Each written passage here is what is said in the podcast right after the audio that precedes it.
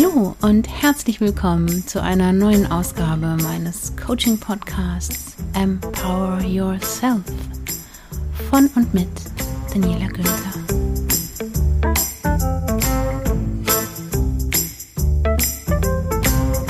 Ja, heute in dieser dritten Episode möchte ich nochmal Bezug nehmen auf die beiden wichtigen Begriffe der letzten beiden Episoden, der Episode 1 und 2, in der es zunächst um Akzeptanz und die magische Zauberkraft von Akzeptanz ging, die uns sehr, sehr schnell von Gefühlen wie Ärger, Wut, sogar Hass befreien kann und in inneren Frieden zurückführt und uns sehr, sehr schnell entlasten kann von diesen schwierigen, hausgemachten Gefühlen, die auf bestimmte Gedanken, die wir selber wählen und konstruieren, zurückzuführen sind.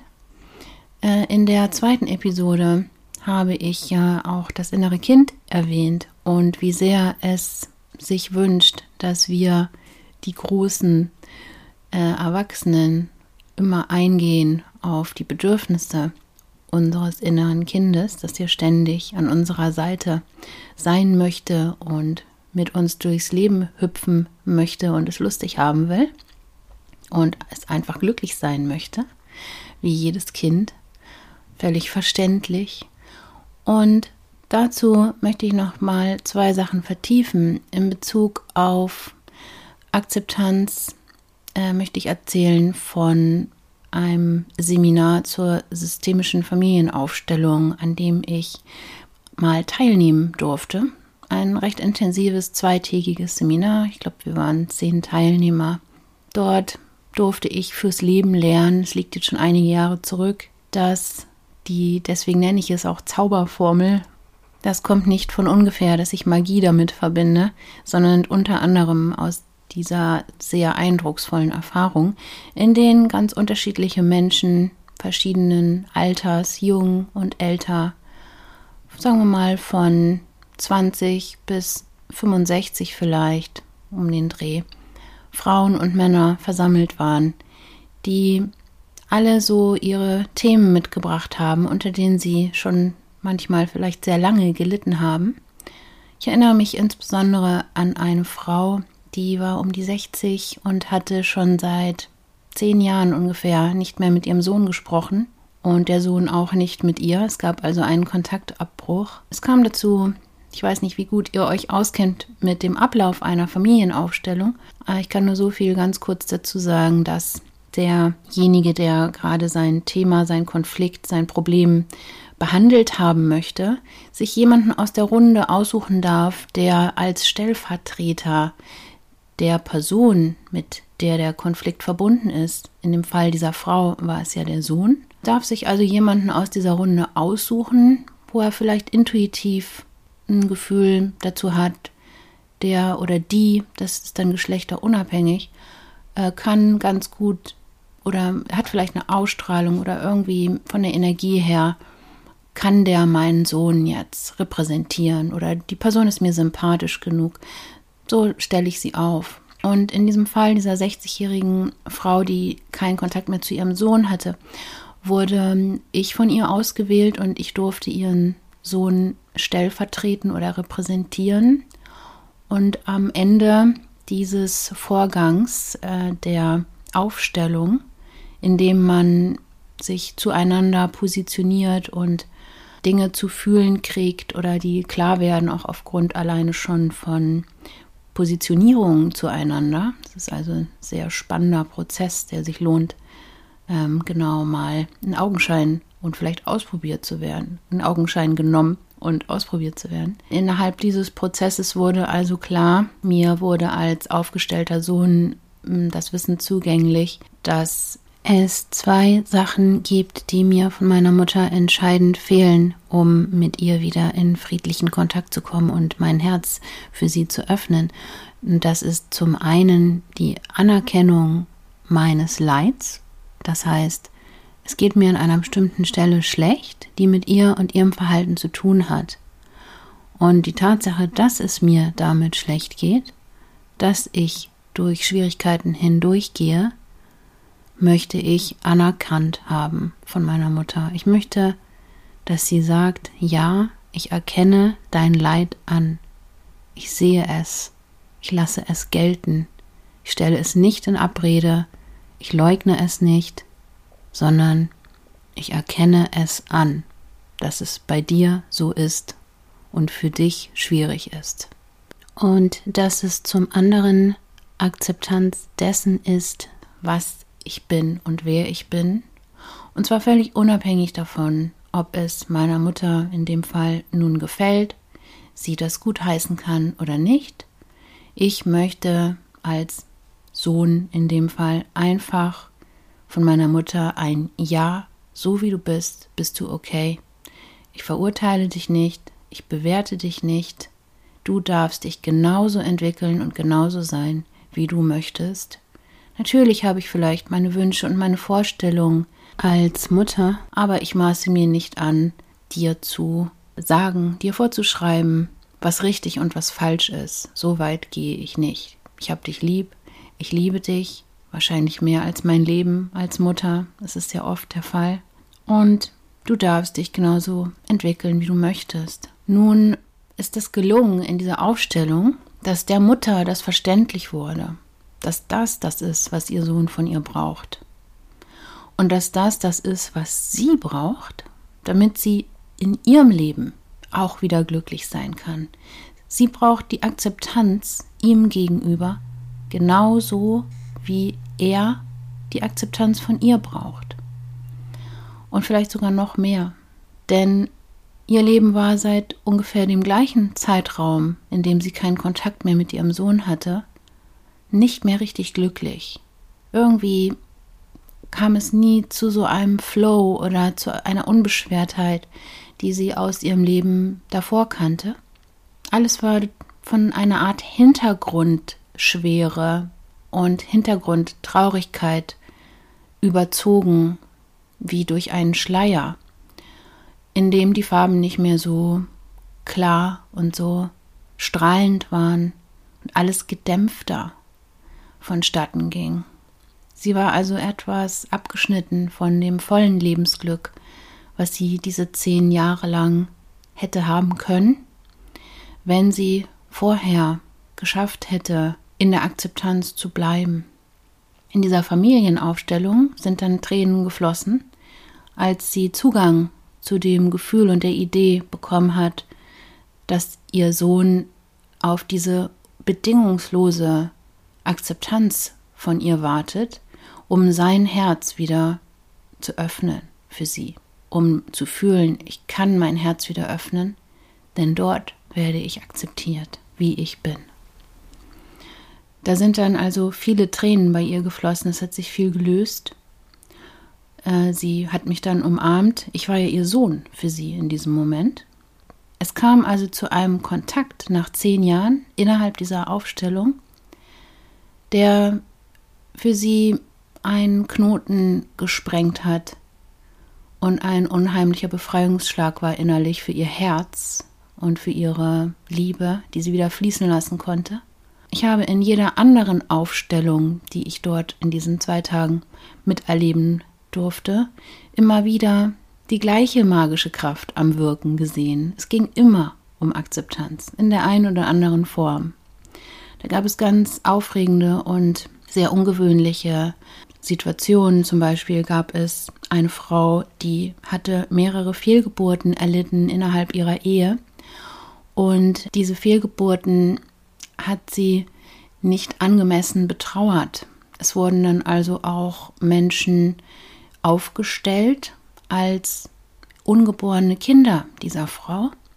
Und es kam dabei raus, es kommt übrigens öfter bei Familienaufstellungen raus, dass abgetriebene Kinder oder Kinder, die nicht ausgetragen werden konnten aufgrund von Fehlgeburten, im Weg sind des Lebensglücks einer Familie, einer Frau, auch durchaus des Vaters, auch dort seitens der Ungeborenen auf Akzeptanz gewartet wird.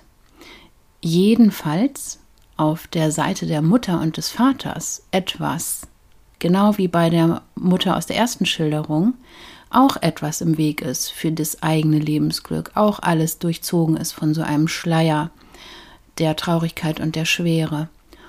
Und das unter anderem daran liegt, dass die Liebe, die Annahme, die Akzeptanz des Wesens, in dem Fall dieser ungeborenen Kinder, mit denen man ja schon eine Verbindung und eine Liebe eingegangen ist, im, Fall von Fehlgeburten. Aber sogar auch bei Abtreibungen ist es offenbar schwer für die Mutter und auch für den Vater, wenn er davon weiß, diese Verbindung einfach zu karten und auch dort in dieser Aufstellungssituation war die Mutter gefragt, diese ungeborenen Kinder, in ihrem Fall war es eine ganze Reihe. Sie hatte, glaube ich, fünf Fehlgeburten. Das war also ganz beachtlich innerhalb einer langen Ehe. Sie hatte auch drei oder vier Kinder, die schon erwachsen waren, glücklich geboren und die waren auch Teil der Familie. Aber in dieser Aufstellung durfte sie eben sehen, dass auch die ungeborenen Kinder Teil der Familie waren und gar nicht die Anerkennung und die Akzeptanz bekommen haben und die Liebe, die sie eigentlich auch verdienen. Sie sind genauso Teile der Familie. Ich war auch in diesem Fall eins der ungeborenen Kinder, die aufgestellt wurden. Und dann musste sie uns, wir waren vier oder fünf, in die Augen schauen und ertragen, dass wir da sind, dass wir uns wünschen, von der Mutter, die uns nie geboren hat, auch akzeptiert zu werden, beachtet zu werden, gesehen und geliebt zu werden. Ganz einfach. Und dieser Mann, der mit dieser Frau verheiratet war, der also der dazugehörige Vater zu dem Ganzen war, der war zwar nicht dabei in der Aufstellung, aber von dem hat sie uns auch erzählt, dass die Ehe darüber zerbrochen ist, über den Verlust dieser Kinder, die also nie geboren wurden, über den unbewältigte und unverarbeitete Trauer über diese Kinder. Der Vater hatte sehr getrauert, er hatte sich sehr auf jedes Kind gefreut und schon eingelassen und schon eine liebevolle Verbindung mit diesen Kindern, die noch im Bauch der Frau waren, eingegangen. Und er konnte das nicht gut ertragen, dass die Mutter sich nicht auf den Trauerprozess eingelassen hat, sondern die Fehlgeburten versucht hat, so wegzustecken, ohne sich emotional weiter damit zu beschäftigen. Der Mann hätte es gebraucht, dass die Frau mit ihm zusammen in einen Trauerprozess geht und man sich über seine Emotionen austauschen kann und diese gemeinsam bewältigen kann. Darüber ist die Ehe dann zerbrochen. Die Frau kam also auch mit einem Thema dass nach, ich glaube, 16 Jahren Ehe der Mann eine Affäre begonnen hatte mit einer Frau. Und die Ehe zwar auf dem Papier noch bestand, aber der Mann eben schon seit einigen Jahren in dieser Affäre lebt und die mehr oder weniger erwachsenen Kinder hm, oder Teenagerkinder immer so hin und her gereicht wurden. Und darunter litt sie doch sehr. Und in dieser Familienaufstellung durfte sie erkennen, dass der Schlüssel zu ihrem Lebensglück oder zu der Lösung dieser Gesamtsituation in der Akzeptanz liegt an diese ungeborenen Kinder, an ihre Trauergefühle, in der Akzeptanz auch der Gefühle des Mannes, die er um diese, diese Vorfälle herum selbst hat.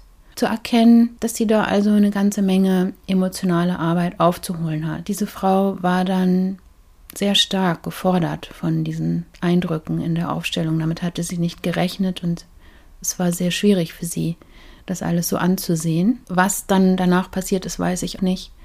Aber ich kann mir vorstellen, dass es einige Stellschrauben zur Veränderung gab, die sich dann verbessert haben im Kontakt mit dem Mann oder im Kontakt mit sich selbst und im Kontakt zwischen sich und diesen ungeborenen Kindern, die, an die sie natürlich trotzdem ob die nun noch da sind oder nicht, ob die je da waren oder nicht, äh, eine Verbindung zu diesem Wesen, zu der Seele aufbauen kann. Ja, das ist das, was ich dir zum Thema Familienaufstellung noch weitergeben wollte und die Akzeptanz, die ich dort als Lösungsschlüssel für jegliche Konflikte. Ich habe dir jetzt zwei Beispiele erzählt, aber ich könnte dir noch acht weitere erzählen, in denen das genauso im Prinzip funktioniert hat, nur mit anderen Themen und anderen Konstellationen. Mit anderen Worten oder runtergebrochen auf die Quintessenz.